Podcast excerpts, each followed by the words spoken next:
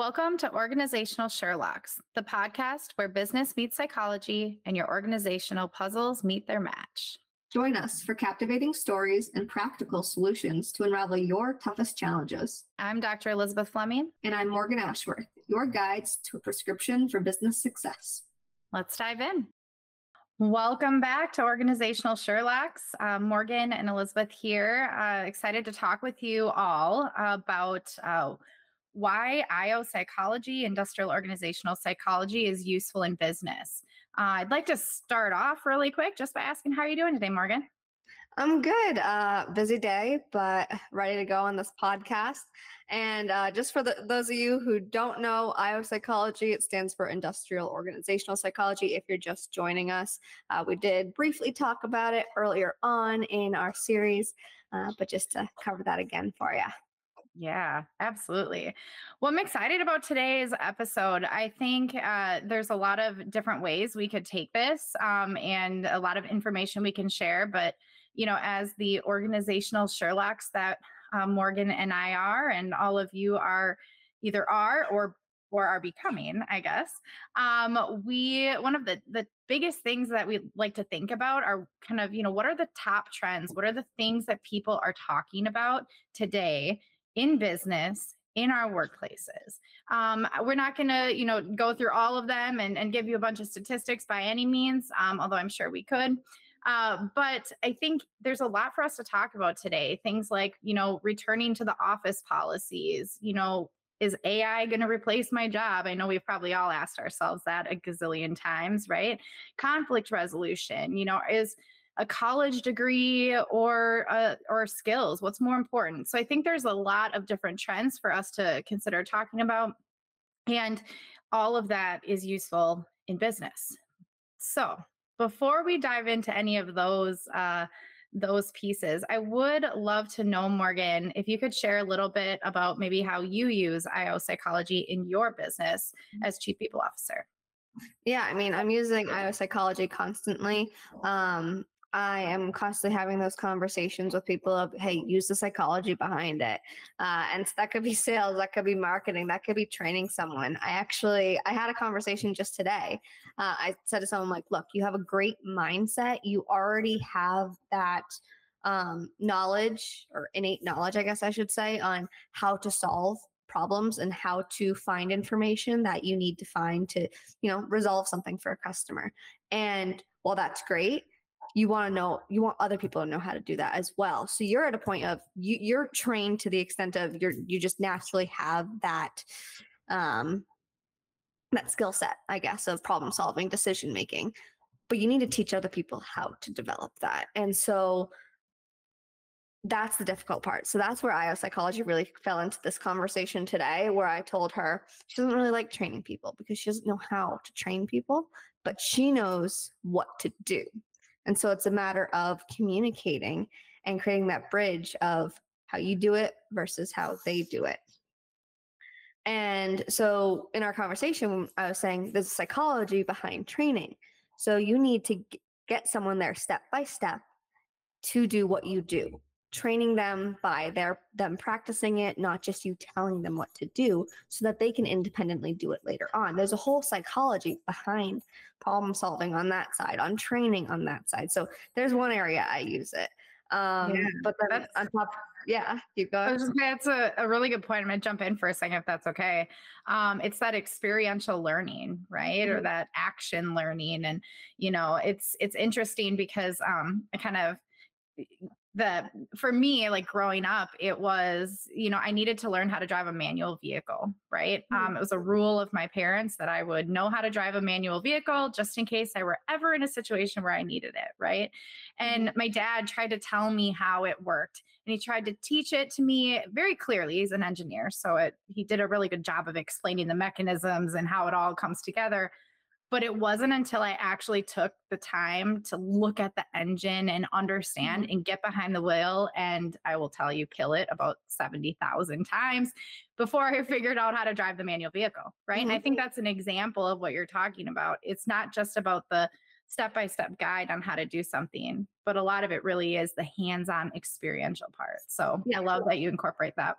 Yeah, anyone can be directed, but can you fully delegate that task later on? And to get to that point, you have to coach the person to get there. Yeah.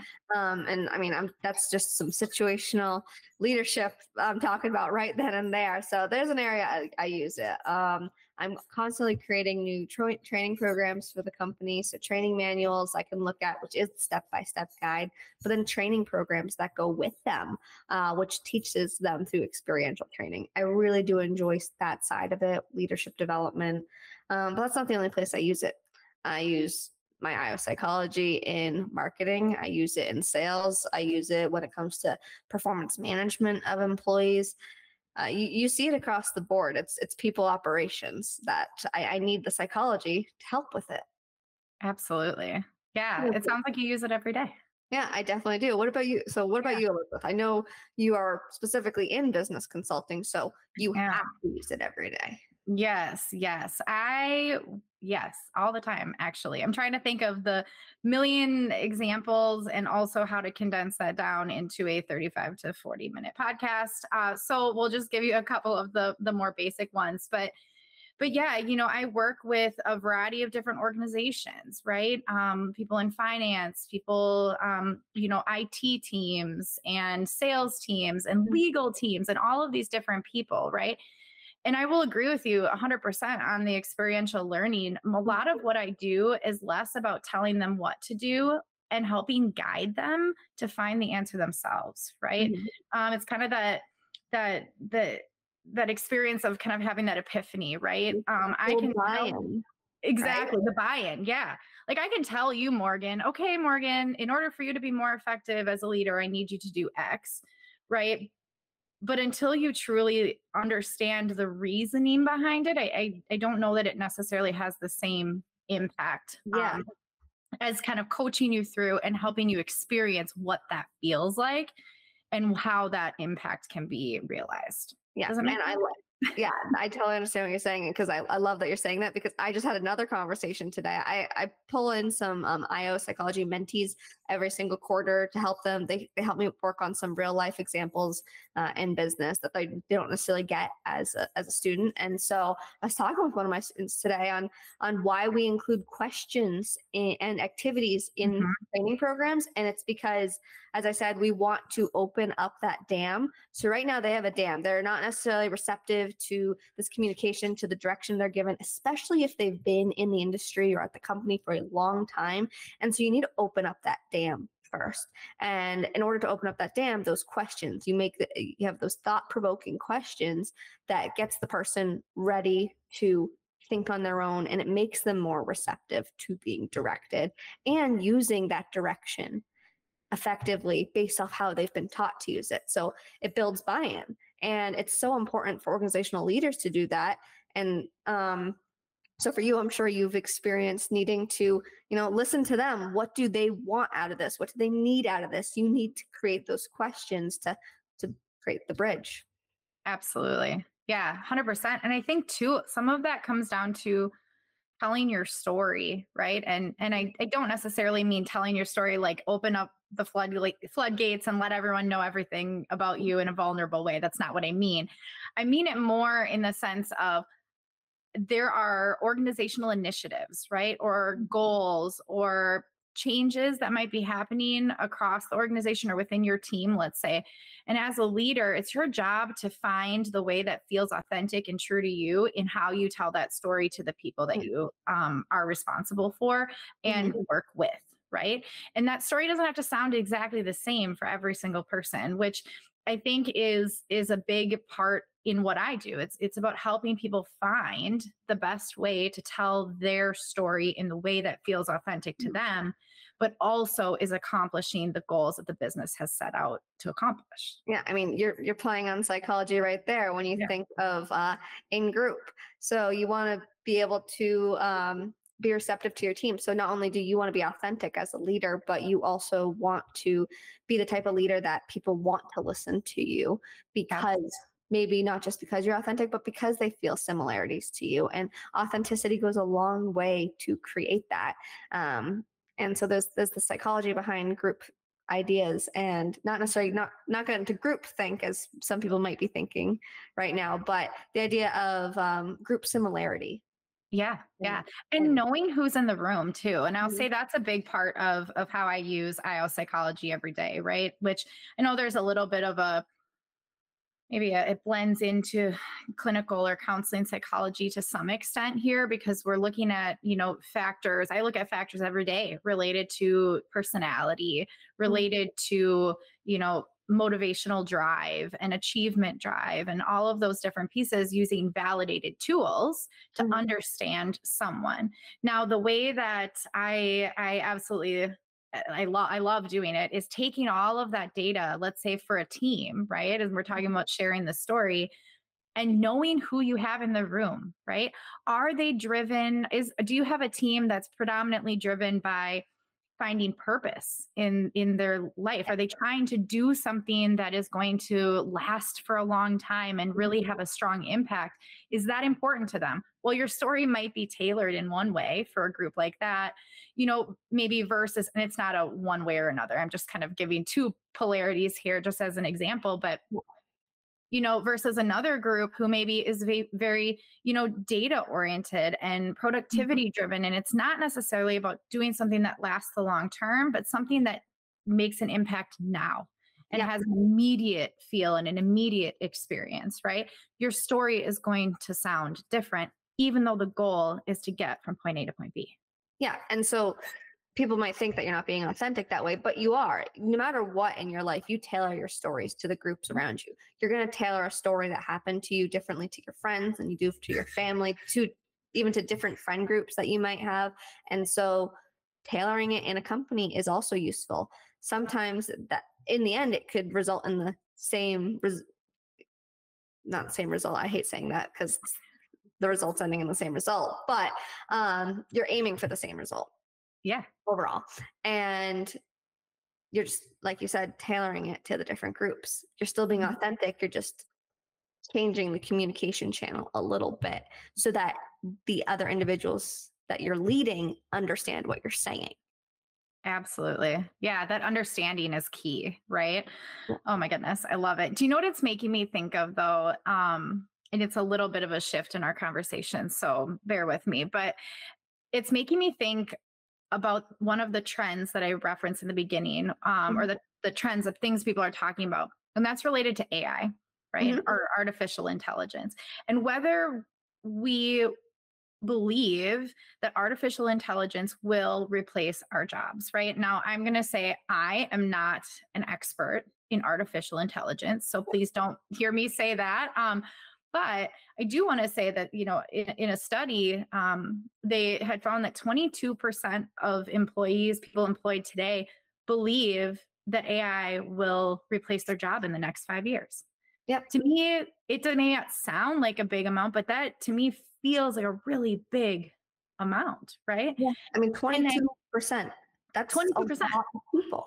Yeah, it's a ton of people. And I think about what we're talking about right now. And yeah, artificial intelligence can figure out how to tell a story, but can it and will it? And I would argue it will not. And I know there's a lot of people who probably agree with me, maybe some that don't, but I think the majority of people agree. Can it truly understand the human element and be able to react in a way um, like we're talking about right now, to understand group differences, to understand group similarities, Mhm. right?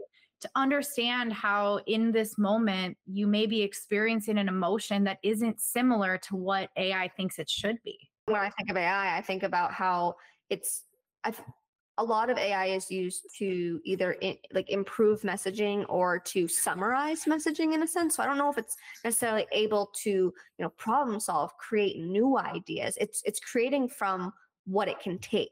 Mhm. uh, meaning like when you think of AI within imaging, it's taking from all these other images around it with some sort of inspiration. Yes, people do that as well, but you're not legitimately taking from exact existing pictures that might be around Right. you. You're you're creating something new, and for that reason, I mean, there's so much AI in the in the court world right now because AI is not necessarily a, a, a trademarkable. Uh, it doesn't create trademarkable material because Right. it's not created by a human. but there's still an argument behind that because well if i put this information into the ai feature whether that be something like chat gpt or another ai software then can't i trademark what i create with the words i use technically no and there's there's a big argument behind that um and so yeah ai it's it's a little confusing people are worried about it mm-hmm. but i don't think it will necessarily be able to relate as we do now i think it'll help us create efficiencies in the workplace and maybe that's why people are more worried about the 22% are worried about losing jobs because if you need if you can do eight people's work with seven people now that's one person gone so i do see that as as legitimate concern absolutely yeah i would agree with you in there in that way i think that it's more likely to lead to kind of new responsibilities or changing job descriptions as yeah. things become more efficient you know um, i mean i use ChatGPT all the time sometimes i even just ask it like i'm thinking about a word that i think means this and yeah. it'll kind of pull from all over and give me give me an idea of what i'm what i'm thinking and so in that way i do think it's helpful um however i think it really it creates an even bigger argument as to why IO psychology is important in business, right? right? Because I I do I do think about you know without IO psychologists or IO um, industrial organizational professionals within the work setting, whether that's in HR or you know change management or organizational development or whatever the you know the area that they are, without that, in some ways you risk missing a voice and missing a very important voice mm-hmm. because as we talked about in a previous episode all of our businesses are made up of people. Yeah. Right? So we, we need people there. Yeah. And we've talked about in-group bias before or the group bias before and um mm-hmm. like group think and i know i touched on it earlier in in in the episode so it's making me think of it again so in groupthink, the person that is constantly saying no to what the the majority of the group is saying, obviously they have groupthink going on. They they're all stuck in their ways because everyone's agreeing with them, so they must be right, right? But if that one person keeps disagreeing, eventually they're going to prevail. AI is not going to allow that to happen because they're going to take what the majority says. Right. Uh, I mean, I could talk about AI forever. I could talk about um, the how the working cl- like class is changing. It went from 66% of able-bodied people to more like 60%, less than 60% actually, of able-bodied people currently. And so maybe AI will make up for the lost amount of people rather than replacing people. yeah, about it. Absolutely. I think we may need to have a, an entire episode on AI or an entire month dedicated to it and maybe get some professional that is an oh, expert yeah. in this area on to talk about it yeah we'll, we'll, we'll, certainly go back to ai at some point um, but when we think about people we also think about returning to the office another trend uh, so a mm-hmm. lot of people are were very much against going to the office and still people are against going to the office they they really don't want to go back since they got used to being virtual over the last few years and so that's another trend with people and what's affecting the workplace and why io psychology is useful to the business world there Absolutely. Yeah. You know, it's interesting because in the assessments that I do uh, for my job, a lot of times they're selection assessments. And so it's, you know, the final three, four candidates um, for a position are going through the assessment so that there's more objective data uh, for the mm-hmm. hiring group to consider mm-hmm. when they're deciding who to put in the role right and and oftentimes i ask them in my interview with them you know do you want to be in the office right do you mm-hmm. want to would you like a hybrid role what would be your preference because I typically know the answer of what the company is looking for. And it's helpful for me to have that information in my head um, because then I can explore a little bit about why, right? Um, and and I and it's not it wasn't a question I used to ask. If that, yeah. I mean, prior to the pandemic, I didn't really ask that. It didn't matter because most people were in the office, you know. Yeah. Yeah. Um, but now it's important to know. Yeah, and it, it, definitely affects like you know the types of teams and the type of people on a team uh, is remote versus hybrid versus in-person people. The different personalities someone has can affect how productive they are in each of those roles. Some people are more productive um, mm-hmm. in a remote atmosphere, while some people have to be in person to be productive. I mean, at, at my company, we saw a drop in productivity during COVID because people were remote. And I mean, we had someone that their sales dropped to almost nothing because they could get away with doing nothing. Mm-hmm. And so there's a matter of accountability there when yeah. it comes to remote in the workplace. And again, that's that's that follows that trend of is return to work the best idea or is there something we can do to, you mm-hmm. know, balance it out? Again, IO psychology being useful in the workplace for that reason because that's what we examine as IO psychology professionals. We examine these these statistics and we're trained on it. Mm-hmm. Yeah, and you know the kind of I would say that like the depth, like the example that you gave, the depth that you could go to understand that person, right? Mm-hmm. That I I think that is what's so fascinating to me, yeah. right? Because it brings up questions of you know work life balance right i mean i i don't know about you i mean i work remotely the majority of the time it's kind of nice in when i have a 20 minute break to go and run and do my laundry really quick because mm-hmm. then i don't have to do it later when i'm done working right and so productivity in a weird way I, I just i think there's so much depth and so many different things mm-hmm. to consider um, when it comes to return to work and um, again, probably another podcast episode for us yeah, to we'll definitely talking about. Yeah, we'll definitely touch back on it. Obviously, uh, guys, for you guys listening, this is really that high level overview. We're trying to give you an understanding of um, why IO psychology is useful in the workplace. We're, we're talking about business practice. We're talking about business in general. We're not just going to talk about IO psychology, but the purpose, again, of this podcast is to bring psychology to all these organizational dilemmas you're trying to solve. And that's why we want to really go in depth about why this topic is popular and important to the workplace. Yeah, absolutely.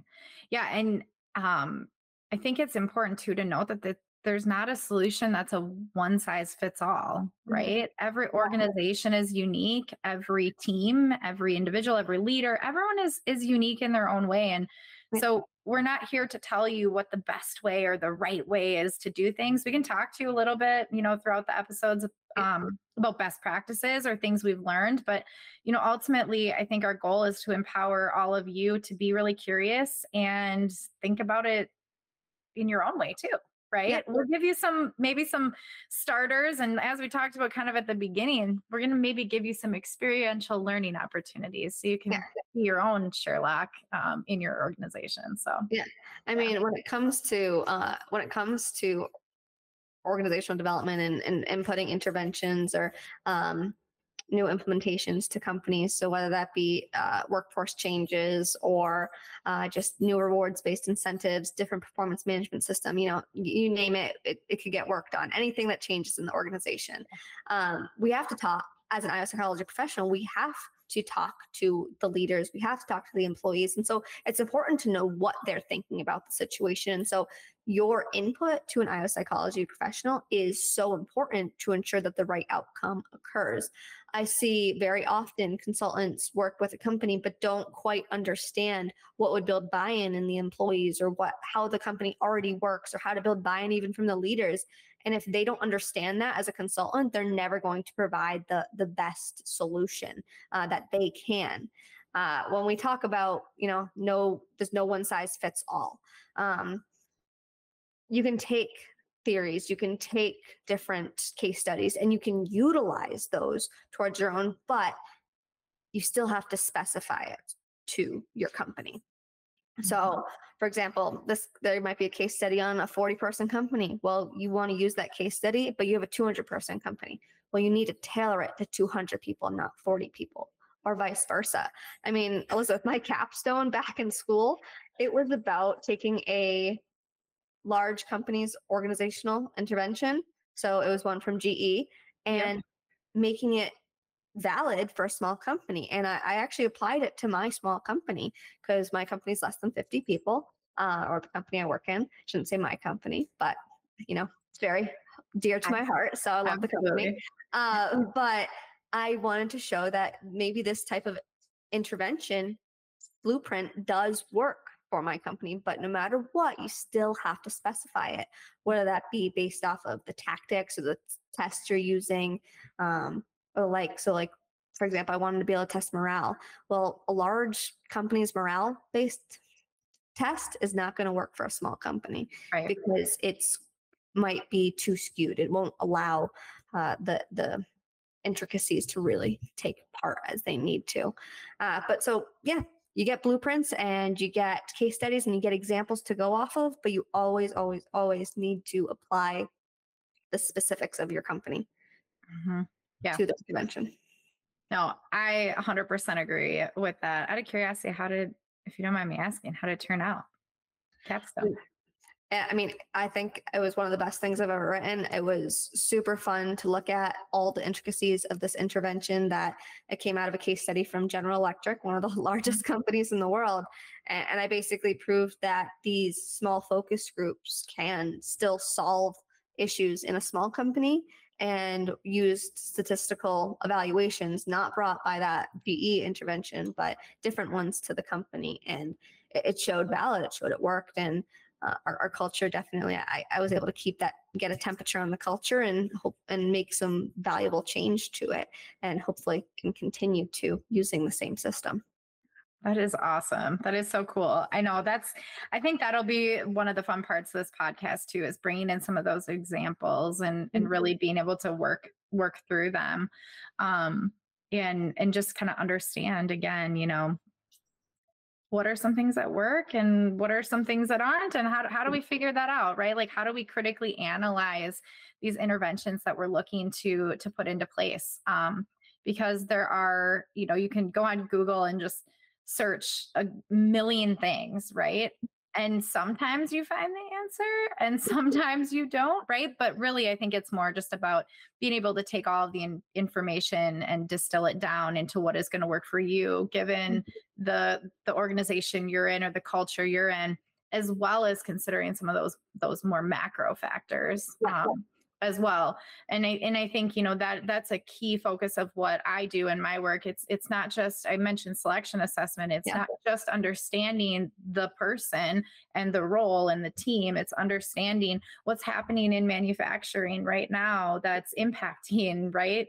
Um, the the hiring of of different people or you know thinking about like doing a selection assessment for a, a chief technology officer. I mean technology is changing every single day right like i can't just say yeah this person you know knows how to use word and excel and can Yeah. code in in sql and and r and all of these things yep he's going to be a great you know technology officer um not necessarily because there's so much changing and they need to Yeah. also be up to date on the trends right? yeah it's So- not just those hard skill sets it's those competencies yes. that they have and that's something that's so important to test. So i mean i we so we had brought a new sales brought a sales manager on just recently and i mean she's already doing amazing. I am so thankful. I feel like there's like this weight off my shoulders with having her because she just thinks so much like myself and some of our other leaders in the team just about developing people. And uh, you can tell that there were certain people we didn't select because they just did not have those soft skill competencies they needed. And that's, I mean, another reason I ask psychology is useful in the workplace. Soft Mhm. skills are hard to test. Soft skills are hard to even just pick up on. Uh, and so you have the t- talent acquisition IO psychology professionals, and that's what they focus on is those soft skill competencies, not just the hard skills when it comes to hiring. I mean, you, you said you've done hiring, Elizabeth, so you know. Oh, I know. I definitely know. You know, one time I um and I'm he'll know exactly who- he is when I when I say this, but um we I was hiring somebody for my team at a previous company and I for whatever I don't know what it was. Um he had a music background. I was looking for someone in talent development and kind of Mhm. organizational development. So getting a degree or had gotten a degree in music um, and was really wanting to kind of break into this world and break into business. And there was something about I just thought I'm gonna I'm gonna try something different. You know, I mean, why not? Right now, he had a lot of the the hard skills that he needed, right? Like very detail oriented and um, very eager to learn and very resourceful and all of the things that I was looking for from a kind of more technical skill set, if you will.